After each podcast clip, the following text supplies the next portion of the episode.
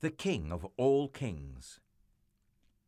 Far away in the east, three clever men saw the very same star, the star that God had put in the sky when Jesus was born. They knew it was a sign. A baby king had been born. They had been waiting for this star. They knew it would come. He's here, they shouted. He's here. And I'm sure if you'd been there, you would have heard them laughing and dancing and singing until the sun came up. At dawn, they packed up their camels and wrapped gifts for the baby. They brought their most precious treasures of all frankincense, gold, and myrrh.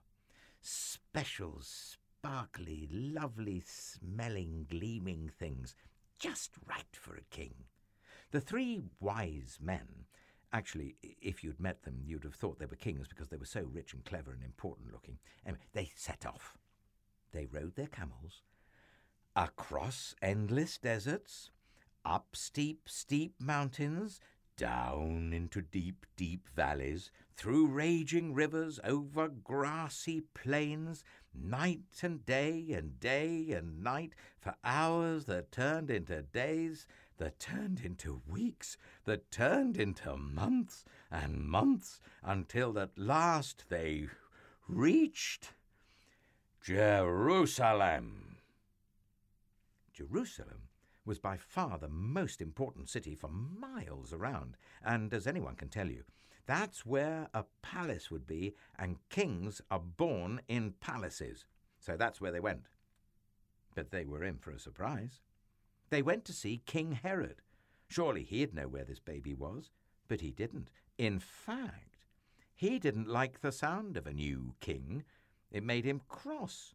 He didn't want anyone to be king except him. But Herod's advisers told the three wise men what was written in their books, what God had said about the baby king. Go to Bethlehem.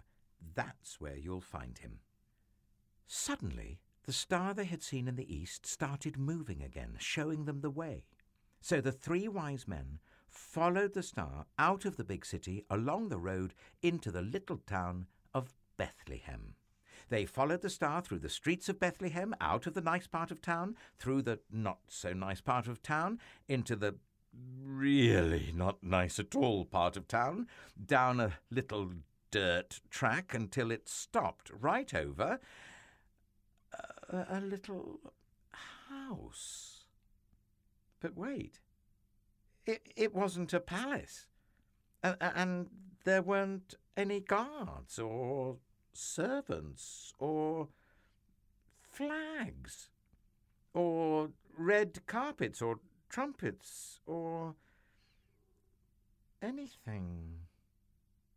Did they get it wrong? Or was this what God meant? Sure enough, in that little house, there sitting on his mother's knee, they found him, the baby king. The three men knelt before the little king. They took off their rich royal turbans and gleaming golden crowns. They bowed their noble heads to the ground and gave him their sparkling treasures.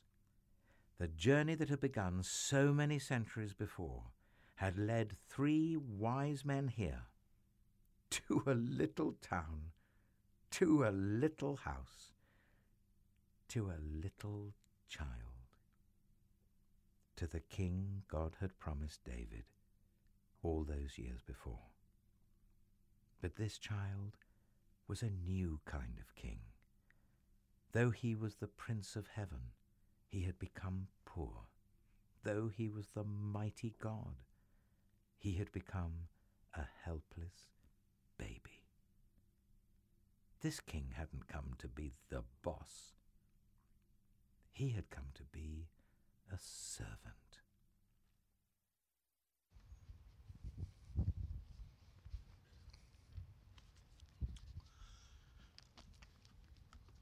Twas um, the day after Christmas, and all through the house, every creature was hurting, even the mouse. The toys were all broken, their batteries dead. Santa was out, cold, snoring loudly in bed. Wrapping and ribbons just covered the floor while the kitchen sink called out, not one plate more. And I, in my t shirt, new Reeboks and jeans, went into the kitchen and started to clean. Went out on the lawn, there arose such a clatter. I sprang from the sink to see what was the matter. And away to the window I flew like a flash. I tore open the curtains and threw up the sash. When what to my wondering eyes should appear? But a little white truck with an oversized mirror. And the driver was smiling so lively and grand. And the patch on his jacket said, U.S. Postman. And with a handful of bills, he grinned like a fox. Then he quickly stuffed them in my mailbox. Bill after bill after bill, they still came, whistling and shouting. He called them by name. Now Dillard's, now Broadway's, now Penney's and Sears. There's Levitt's and Targets and Lowe's, all here to the tip of your limit, every store, every mall. Now charge away, charge away, charge away all. And he whooped and he whistled as he finished his work. He filled up the box and then he turned with a jerk. And he sprang to his truck and he drove down the road, driving much faster with a half of load. And then I heard him exclaim with great holiday cheer Enjoy what you've got because you'll be paying all year. Merry Christmas. Thank you. Thank you. Welcome to Fellowship Bible Church. And if you're watching online, glad you're joining with us. Uh, I think a lot of you are. And down at F3, glad you're with us. Um, hope you had a wonderful weekend. And thank you for joining us uh, today. If you're a guest with us, uh, especially we have a at the Welcome Center a gift for you. So make sure you stop by there at the end of this service. Take your Bibles and turn with, turn with me to the Old Testament book, the prophet Daniel. Daniel, and specifically chapter 9. Daniel chapter 9. I'm sure you've seen these pictures. If you've been to Jerusalem, you certainly have visited here, the Wailing Wall in Jerusalem. It's where hundreds and thousands of uh, Jews come. That's the holiest site there in, in Judaism. And they come and they come to pray to Jehovah God. They gather at that wall and they pray for three things specifically. They pray that the Jews will continue to return to their land, the land of Israel. They pray that the temple will soon be rebuilt in all its glory. And finally, and most important of all, they pray that the Messiah will come, will return and deliver them and lead them. Now, I, I, want you to imagine this morning that you were uh, living in Israel, not modern day, but 2,000 years ago. Um, you're an ardent scripture, a student of scripture. Um, you pore over the ancient writings. Um, and like any good devout Jew, you are anxiously longing and awaiting the return of Messiah. It's what the Old Testament prophets had prophesied the coming of the king. Um, it burns deep in your soul. You long for his presence in Israel. And you study the scriptures and you see these hints all throughout scripture.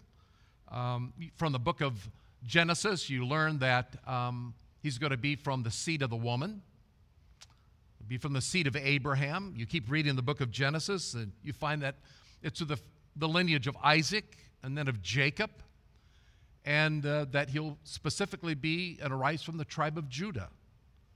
All in the first book of the Bible. You keep reading in the book of um, Deuteronomy, and you find out that he's going to be a prophet like Moses, Deuteronomy 18 15. As you keep studying the scriptures in 2 Samuel, you read that he is going to be a descendant of David, um, a son of David will come. You read further in the prophets and you find from Micah that it's the little town of Bethlehem that he'll hail from. And wonder of wonders, from the prophet Isaiah, he's going to be born to a virgin. You keep reading and keep studying, and then you make the most startling um, observation and wonder of all. You're in the book of Daniel. Um, it's a, a book that has intrigued you because of all the imagery and all the prophetic scriptures in Daniel. Um, the candle is burning low one particular night, and you're poring over the, the scriptures of, of the prophet Daniel, and you've never seen this before. It just kind of jumps up out of you, out of the pages of scripture, and, and grabs you. See, all the other prophecies uh, regarding the Messiah have to do with seemingly um, the character of his, t- uh, of the manner or the circumstances of his coming, the character of the Messiah. But, but this particular night, as you're studying through the book of Daniel, for the first time, it, it, it dawns on you that Daniel is, is going to tell you about the time, the timing of the Messiah. Daniel chapter 9. In the beginning of chapter 9, Daniel is praying. He's confessing the sins of the people of Israel, his own sins.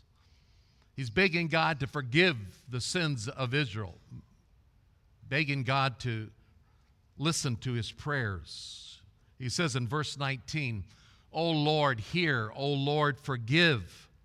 O Lord, listen and take action. For your own sake, O my God, do not delay, because your city and your people are called by your name. Now, what had prompted this, uh, this pouring out of, of Daniel's heart to the Lord, this confession of prayer?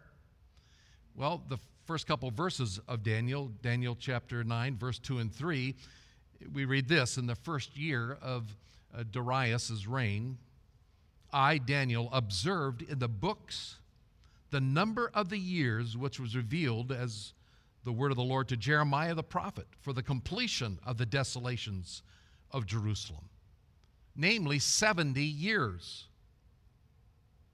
So I gave my attention to the Lord God to seek him by prayer and supplications, with fasting and sackcloth and ashes. What's Daniel doing? He's spending time in the book of Jeremiah, the prophet. And as he's Daniel is reading the book of Jeremiah, he comes across this verse in Jeremiah 25 11. This whole land will be a desolation and a horror, and these nations will serve the king of Babylon 70 years. That's what Daniel was reading, the book of Jeremiah. That's what he'd come across. 70 years. Daniel was a young lad, 605 BC, taken off into captivity into Babylon. Israel fell, Jerusalem sacked, destroyed, the Jewish people taken off into captivity. Jeremiah wrote about that. He was called the weeping prophet. He was caught up in all of that.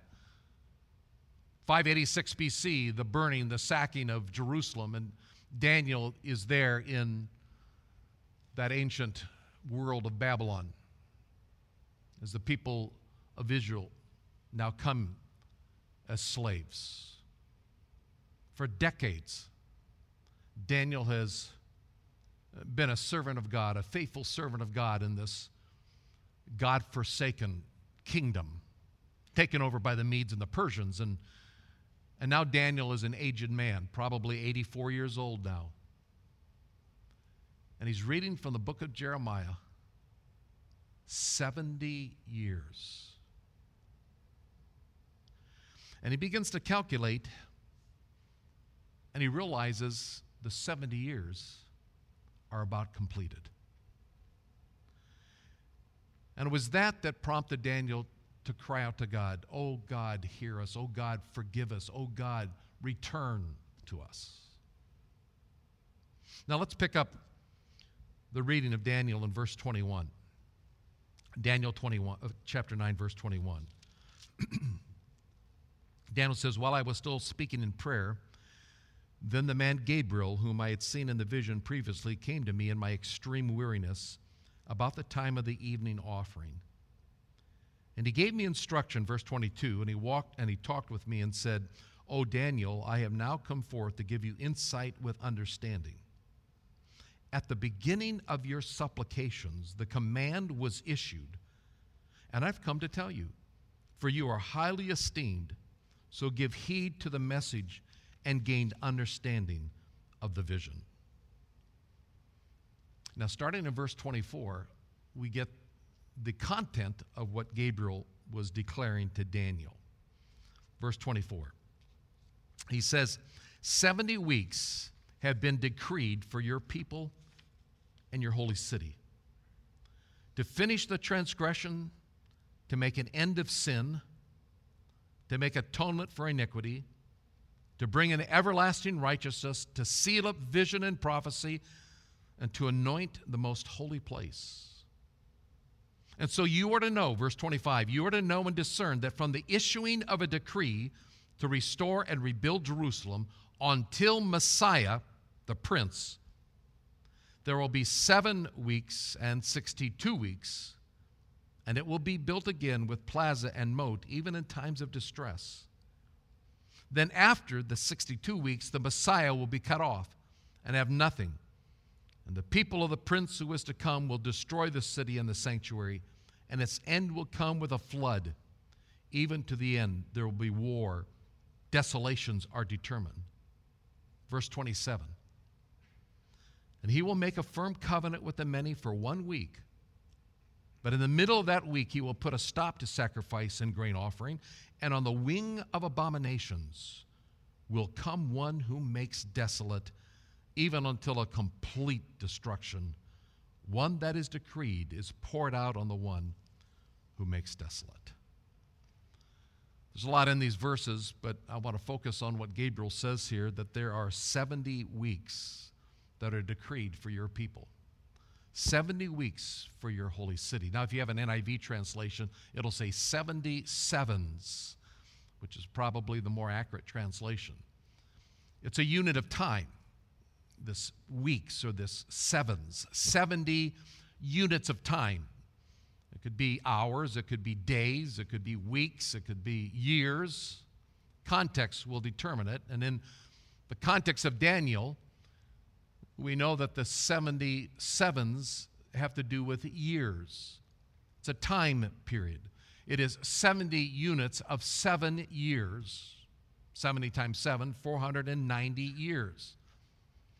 There it is.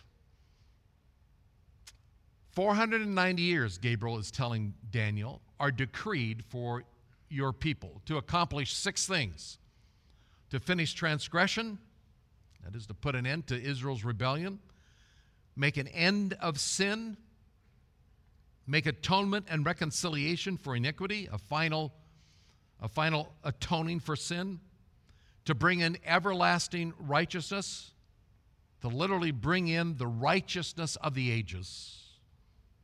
To seal up visions and prophecy, that is to bring in the final fulfillment of all the prophetic scriptures.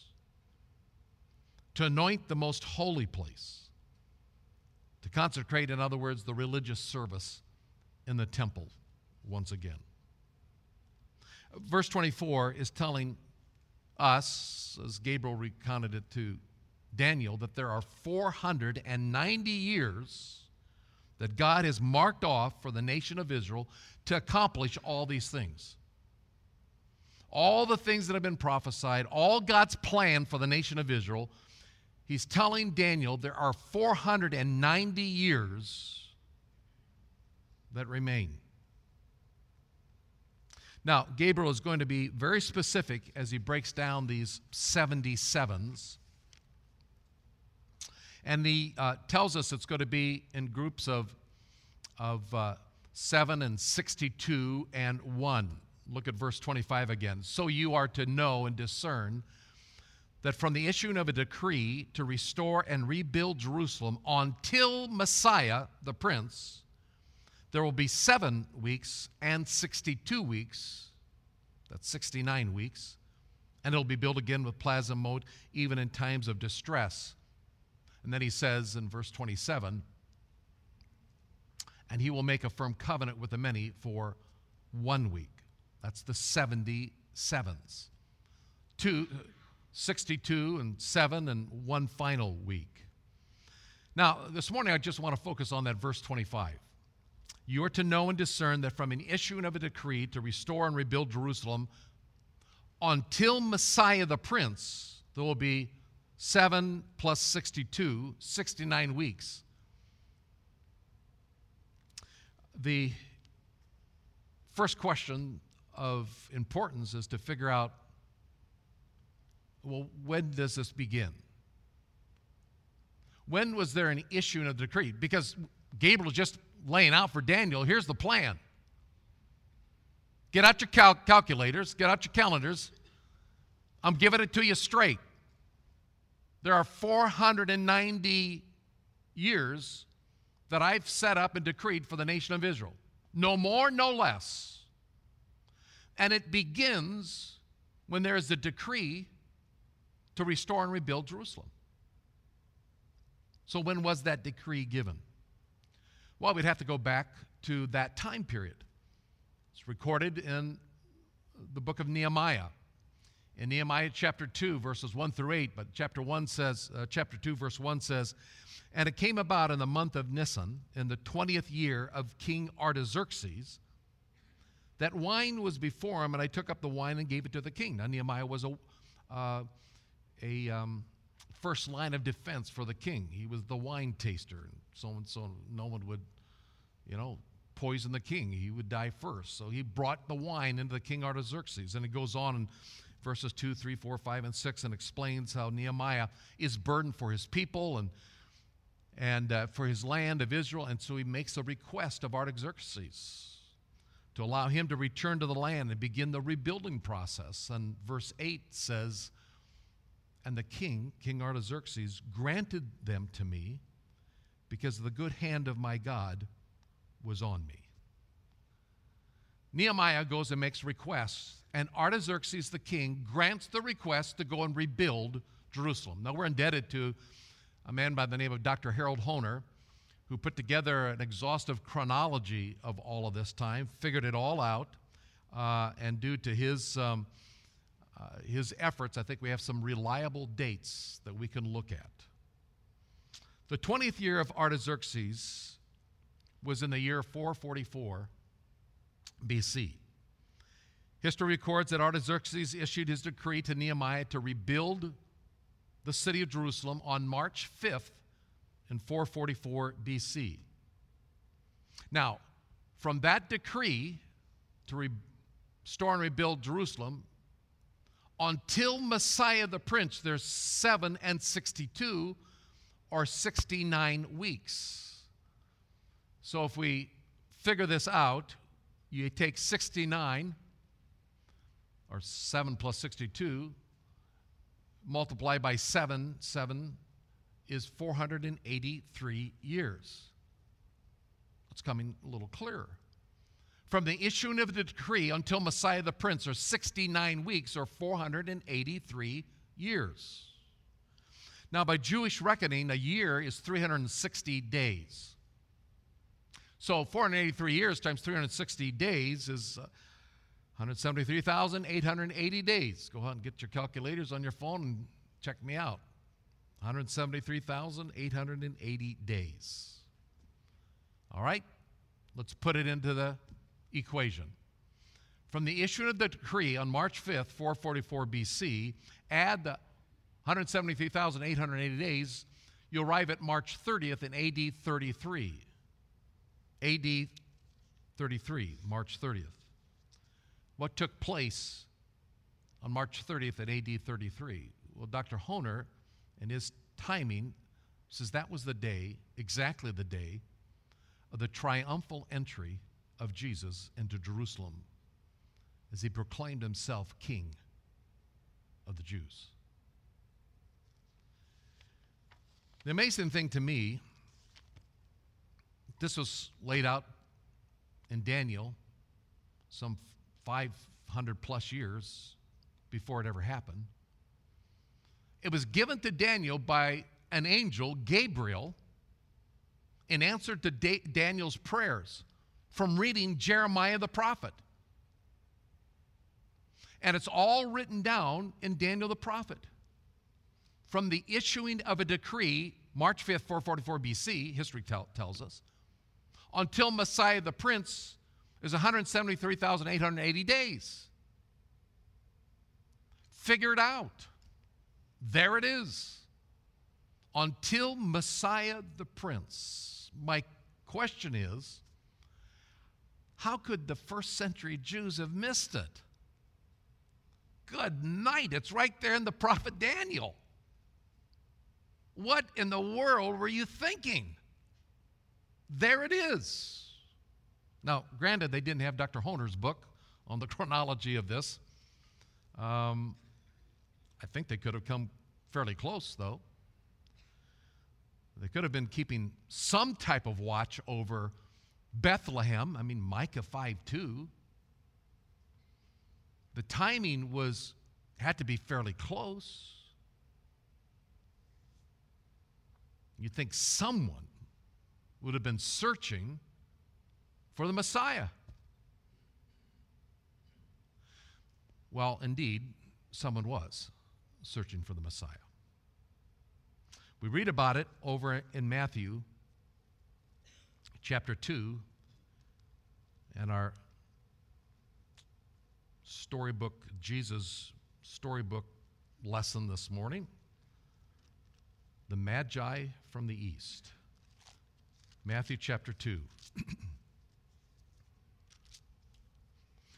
Verse 1 Now, after Jesus was born in Bethlehem of Judea in the days of Herod the king, behold, wise men from the east came to Jerusalem, saying, Where is he who has been born king of the Jews? For we saw a star when it rose, and we've come to worship him.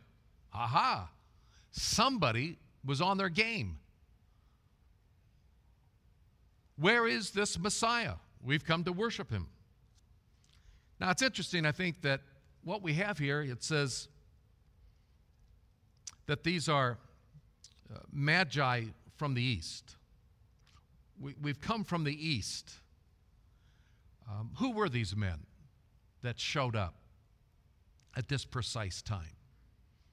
Who were these guys who had come from the east? I have, I think, every reason to believe these were um, stargazers. They, they were, maybe you would call them magicians. They were wise men from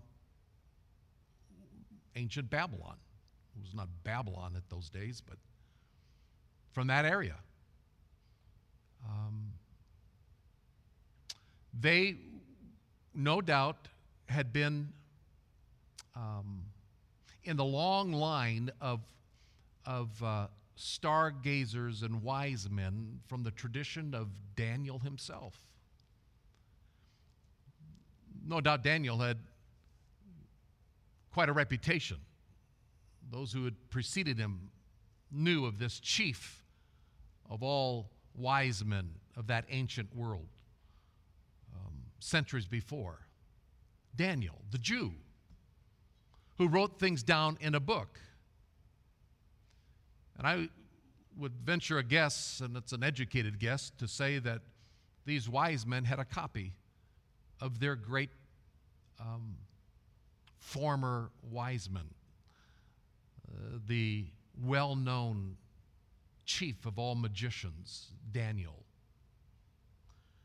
And it was in this book of Daniel that they had that they studied and they read of Daniel's prophetic revelations. And they, too,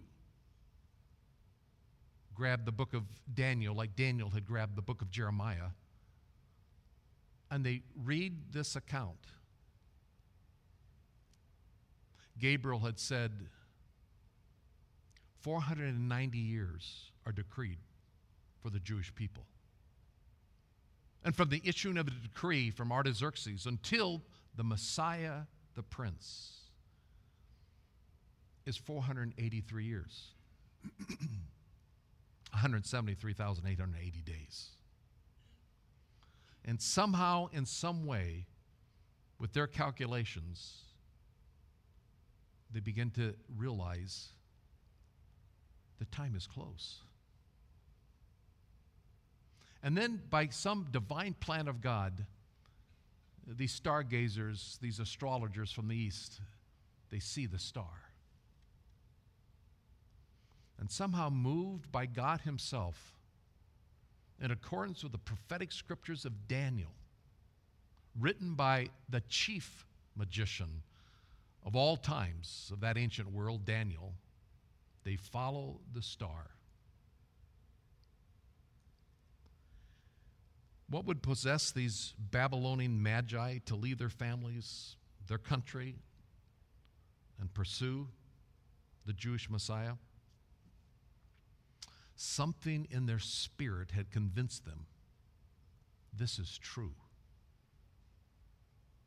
And the King of Kings has arrived. It's interesting that a wise man from Babylon, almost 600 years earlier, had predicted the coming of the Messiah, and now the people seeking him are wise men again from the east, pursuing him. The Bible does say that there was another person who was looking for the Messiah. He was an old Jew that we know really nothing about other than his name and his character. He was a righteous and devout man by the name of Simeon. He was also searching the scriptures, seeking the Messiah. Bible also tells us there's one other guy who is also seeking for the Messiah. Not for a purpose of worshiping him, but to destroy him. It was King Herod. An old Jew, Simeon, a paranoid king, Herod, and three astrologers from the east who probably had studied the book of Daniel. The question still burns what kept the Jewish people themselves from seeking and pursuing? What kept them from, from reading Daniel? Why did they ignore what was plainly there in Scripture? 483 years from the issuing of the decree by Artaxerxes until Messiah the Prince. Figure it out, it's there. But on that night,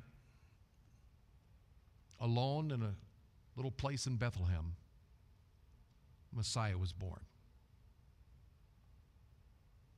And the Magi from the east begin their journey. And they show up in their search for the Messiah.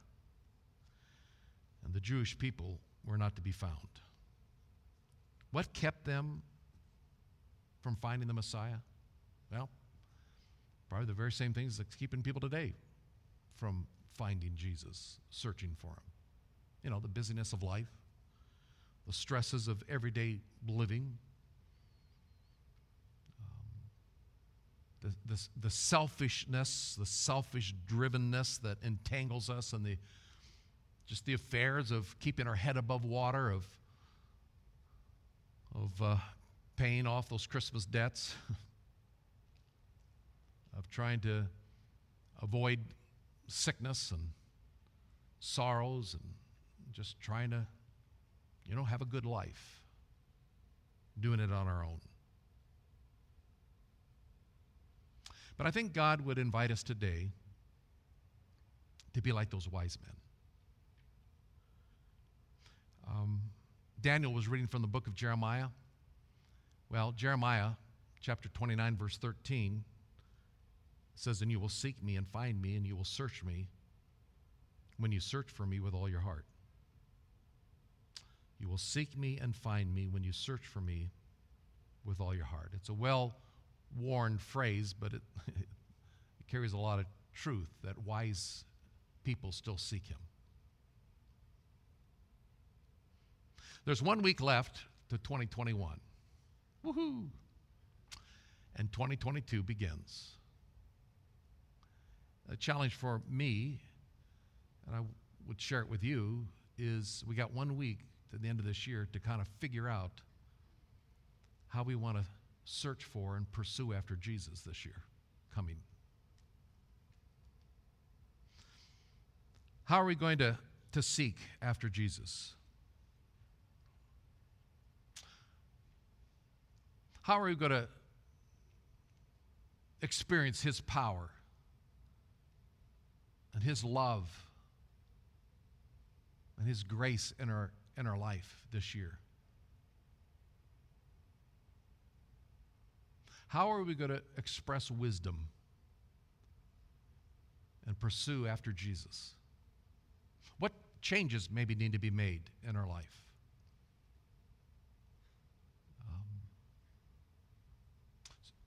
Study the scriptures more diligently, participate in um, a group of people who are studying the Word of God together, regular attendance at worship gatherings when the body of Christ gathers, just personal time of maybe spending a little bit more time in prayer and talking with Him, just being diligent and saying, Lord, I want to know you better this year. I mean, one day, if you know Jesus as your Savior, we're going to spend eternity with Him. And He's given us the opportunity right now to get to know Him better now, here on earth. How in 2022 are we going to seek after Jesus more diligently? We got one week at the end of 2021 to consider that. In the business of life and the stresses and cares of a world gone mad, of things that grab our attention on a daily basis, sometimes moment by moment. Every time there's a beep, you know, on that phone. It's amazing how ADHD all of us are, just distracted constantly. May God give us His grace to be like the wise men of old. Let's pursue Jesus more. I don't know what that's going to look like for you. I'm not going to probably share with you what that means for me. I just know it needs to happen. I just know that there's too many things in this world that are sucking the life out of us and drawing us away. I don't want to be like the first century Jews. Let's not miss Jesus. Let's pursue him. Let's seek him with our whole heart. And when we do, we'll find him. Let's pray. Father, now more than ever, we need to know Jesus. Pursue after him and seek him. And I pray, Lord, that you would stir in us a desire for that. And whether we have a desire or not, that we'll, we'll discipline ourselves for the purpose of godliness and spend time with you. Not in some religious manners of checking off a list, but of, of diligent communion and, and pursuing you and talking with you and begging you, like Daniel did, for intimacy with you. Lord, may you do that. Um, stir within us a desire. And thank you, Father, that when we pursue you, uh, you show up, you reveal yourself. We seek you, we find you because you're faithful. And we thank you for that. Most important thing here, Father, today is if there's anyone here who doesn't know you, that search for you needs to begin right now, right here, with understanding that you love them and you sent your son, Jesus, into this world. That Messiah, the Prince, came for the express purpose of dying on the cross and, and paying for our sins. I pray, Father, that you would open the heart today here who's listening or online or right here in this room to put their trust in you. Understand that it is by grace that we are eternally saved for all, all of eternity through faith as we trust that you died and rose again for us.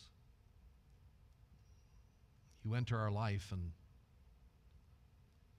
we can, can begin and then continue that journey to know you even better. Maybe all of eternity will be spent doing that. For you are the infinite God, Thank you for coming into our world. Thank you for pursuing us and giving us the opportunity to pursue you. Truly, Father, wise people still seek you. In Jesus' name I pray. Amen.